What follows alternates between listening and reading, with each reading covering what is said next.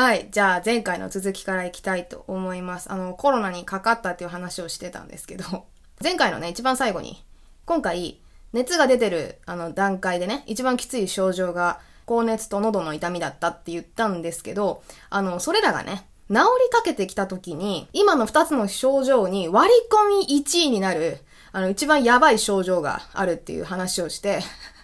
それの答えをね、発表するっていうところで前回終わったんですけど、まあ答えを発表しますと、割り込み1位は、くしゃみです。は？って思うかもしれないですけど、これね、何がひどいってね、要は、治りかけですから、もう熱もだいぶ、まあ、微熱ぐらいに落ち着いて、7度南部ぐらいに落ち着いて、まあ、喉の痛みも、まだ、ちょっと、唾液をゴクンってすると痛いんだけど、ぐさってくるんだけど、喉がね。なんだけど、まあ、ギリギリ耐えられるかなみたいな風になったところにね、くしゃみが来るとね、どうなるかっていうと、その、くしゅんってするでしょ？くしゅんってすると、その瞬間にね、全部の運動エネルギーが 喉に行くんですよ。意味お分かりですかね？あの、しかもさ、くしゃみってさ、あれ確かさ、なんか大昔にトリビアかなんかで、テレビのね、雑学番組かなんかでやってたと思うんですけど、くしゃみの速度ってね、誰だったっけ ?Q ちゃん ?Q ちゃんいますよね高橋直子。Q ちゃんの、なんか、走ってる時の速度と同じくらいだみたいなトリビアあった気がするんですけど、とにかくなんかマラソンランナーと同じくらいの速度なんですって、くしゃみの時速って。で、その速度の痛みが全部治りかけとはいえ、めちゃくちゃ腫れて、コンペイトがね、喉に挟まってるぐらいの痛みを催す箇所に全集中でバーンって一発来るわけですよ。クシューンの時にぐさぐさぐさぐさぐさってね、めっちゃ刺さるんですよ。めっちゃ痛いの、それが。で、あのさ、信じらんなかったんだけど、自分でも。その、くしゃみした後にね、その、くしゃみってさ、一発クシュンってしたら終わりじゃないですか、普通。そうじゃなくって、そのね、喉が痛い時にくしゃみすると、くしゃみでクシュンって言った後に、うわーって言うんですよ。痛すぎて。うわーってなって、もう私その後さ、泣いちゃって、もう痛すぎて。今笑ってますけど、本当にね、痛すぎて泣いた。もう、数秒なんですけど、もう満足に息ができないんですよ。もう痛すぎて。その、風が通るだけで喉がヒリヒリしちゃうんですよ。だからもう息が一瞬できなくなっちゃって。うわ、いっぱはぁみたいになっちゃって。で、その、喉を切り裂くようなくしゃみが2回ありましたね。だからなるべくくしゃみしなくていいように、そのなんか、極端に体を冷やさないとか、そんなすんごい気をつけてたんですけど、それでも2回やっちゃって、断末魔みたいな風にもう叫んでましたけど、ゴリラ先輩めっちゃびっくりしてましたね。な、な、何今の？つって。って泣いてるわけですよ、私は。どうしたん？どうしたん？って言われて。くしゃみくしゃみっていうのが発音できなくて痛すぎて。涙目になりながらね、喉の方を指さして、痛いみたいなのをジェスチャーで伝えるしかなくて。何も伝わんなかったですけどね。はい。で、えっとね、今のが割り込み1位なんですよ。で、えー、もう一個、実は地味に、もう治ったんですけど、かなり怖かった症状があって、これ長続きしたらやばいなって思ってたのがね、第3位の症状が、耳の痛みです。耳のね、奥ですね、厳密には。あのー、後に電話診療でね、多分副次的な痛みだと思うんですけど、耳の奥が痛くって、あの、まともに食事ができませんっていうのをご相談したんですよ、お医者さんに。そしたら、まあ、多分軽い中耳炎みたいなのが、あの、おっしゃる通り、副次的にね、今回の、この、熱とか、喉の痛みのせいで副次的に発生してるだけだから、その症状が全部収まったら、自然に耳の痛みも収まると思いますよって言われて、本当かよって思ったんですけど、ちゃんと、その通りになりまして、喉の痛みが収まる前には、その耳の奥の、なんか、すんごいね、なんていうのかね、どこって言えばいいのかな。あの、耳かきすると思うんですけど、皆さん。綿棒で、その、鼓膜ギリギリらへんまでさ、綿棒突っ込んでいくとさ、めっちゃ痛いでしょ？その、鼓膜のさらに奥の、もうなんか、本当に奥ね。手では届かないような、綿棒で届かないような奥が、かゆいとかじゃなくてね、もうなんか腫れてるのがわかるんですよ。で、そこがじんじん痛いのね。で、しかも右耳だけ痛くて、まあ痛いだけならまだいいんですけど、物を食べれないんですよね。その痛みがありすぎて。治りかけでさ、ある程度ちょっと固形物食べられるようになってきて、顎を動かして、カミカミすると、なんかその顎が動く筋肉の動きが、その耳の奥にも通じて、より痛いんですよ。だから噛めば噛むほど耳の奥が痛くなるっていう、もう最低の悪循環が始まって、あの、ゴリラ先輩は後半ほぼ治りかけ、ね、私より早くかかっちゃったから、ほぼ治りかけだったんですけど、あの 美味しいね、なんかハンバーグとか、あの、レトルトで、ハンバーグとかカレーライスとかなんか食べてたんだけど、私はいつまでもさ、熱は下がってんのにゼリー食ってましたね。その、ゼリーのごっくんでさえしんどい。っていうぐらいもうめちゃくちゃ耳が痛かった。だから耳がね、もしかしたら人によっては、その、喉の痛みの副次的なあれで、耳の奥が痛くなるって方いらっしゃるかもしれないんですけど、まあ、安心してください。喉が痛くなくなったら、必ずその耳の痛みも静まると思うので。これ永遠に続いたら嫌だなと思ってたんですけど、まあ、そういう症状が個人的にはありましたね。ではここで、私のように高熱や喉の痛みに苦しんだ方におすすめのライフハックをね、あの、二つ紹介したいと思います。で、一つ目のライフハックは、まず高熱をしのぐためのハックです。まあ別にね、今から言うハックは あの、よくある話なんで、そんな今更言われてもっていう感じなんだけど、でもやっぱり定番のハックは効くよねってやつ、改めて素晴らしいっていうのも含めてちょっと紹介したいんですけど、まあ大前提としては、とにかく解熱剤を飲もうねっていうことなんですけど、あの、お医者さんから処方された解熱剤を飲む。で、実際に薬が効いてくるまでにしばらく時間がかかると思うんですが、その、もう、体温が高くてどうしようもないしんどい時に、どう暑さをしのぐかっていう話なんですけど、一つ目が、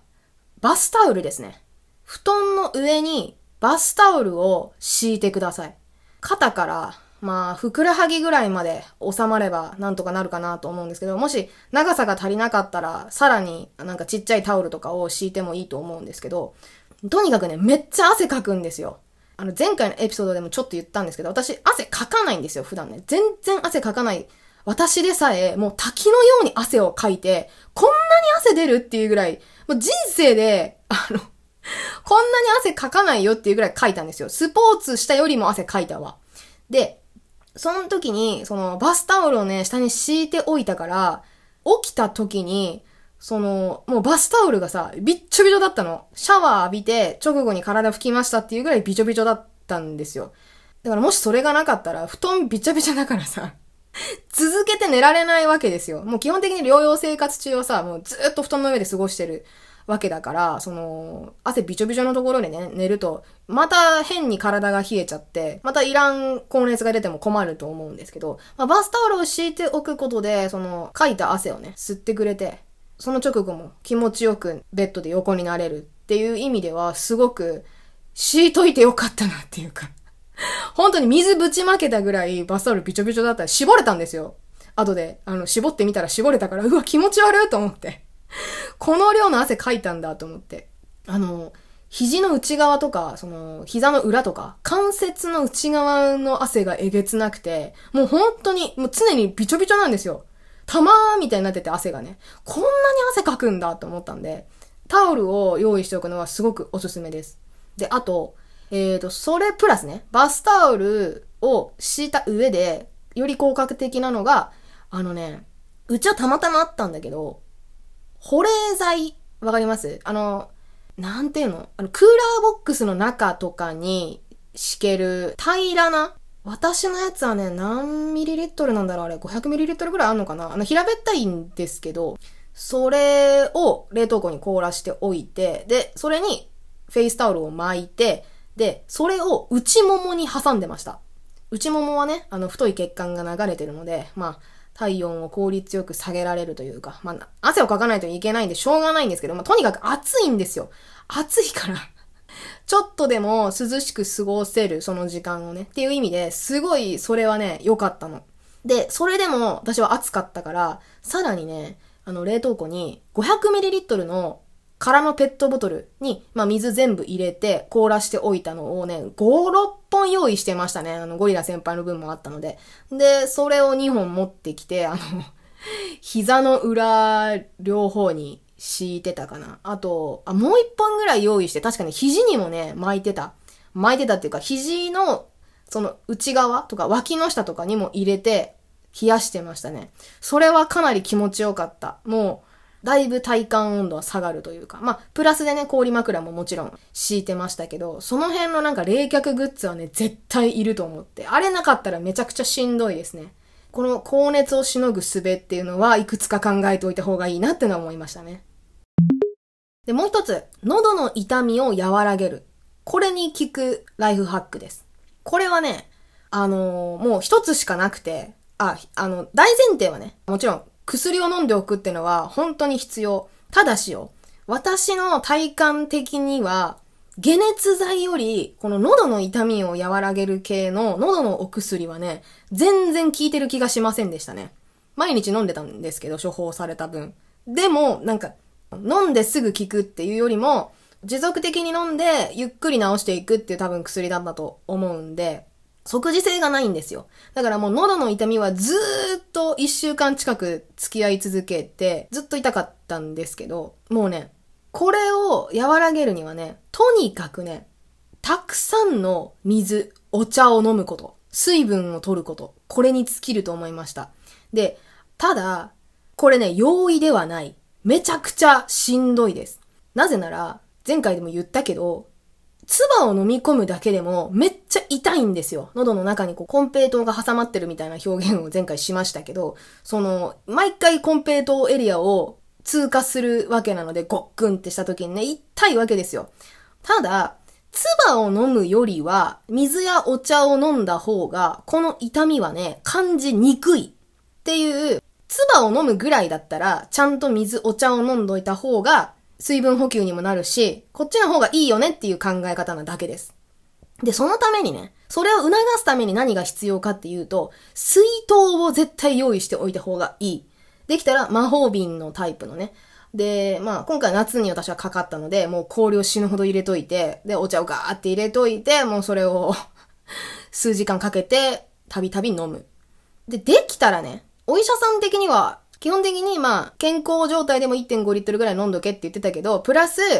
脱水気味になってるから、プラスで1リットルぐらい飲んでください。だから2.5リットルぐらい1日飲めたらいいですねって 言われてたけど、私は結局、そんなには飲めてなかった。痛すぎて。もう、飲むのが億劫なんですよ、正直。もう痛いの分かってるから。でも、ほっといても口の中に唾が溜まって、それを飲むたびに喉が痛むぐらいだったら、ちゃんと水分補給ができるから、お茶を飲んだ方がいいなとは思いました、水筒で。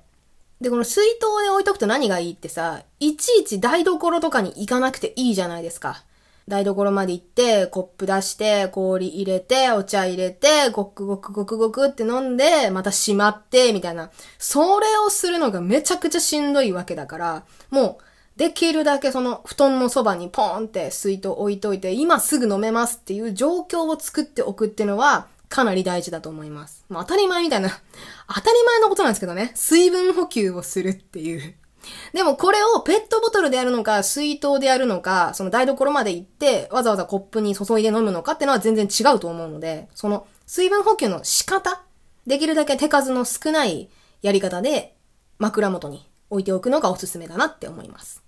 はい。というわけで、高熱と喉の痛みに効く、まあ、ライフハックなどもおすすめしてまいりましたが、この次はですね、私がコロナにかかって、も、ほぼ治った経過を全部俯瞰した上で、これさえやっとけば安心みたいなのをご紹介したいなと思います。これやっとけばいい、これ買っとけばいい、これ食っとけばいいみたいな、なんとかやっとけシリーズをまとめて紹介したいと思いますので、はい。じゃあ今回はね、ここまでにいたします。ありがとうございました。では、次回に続きます。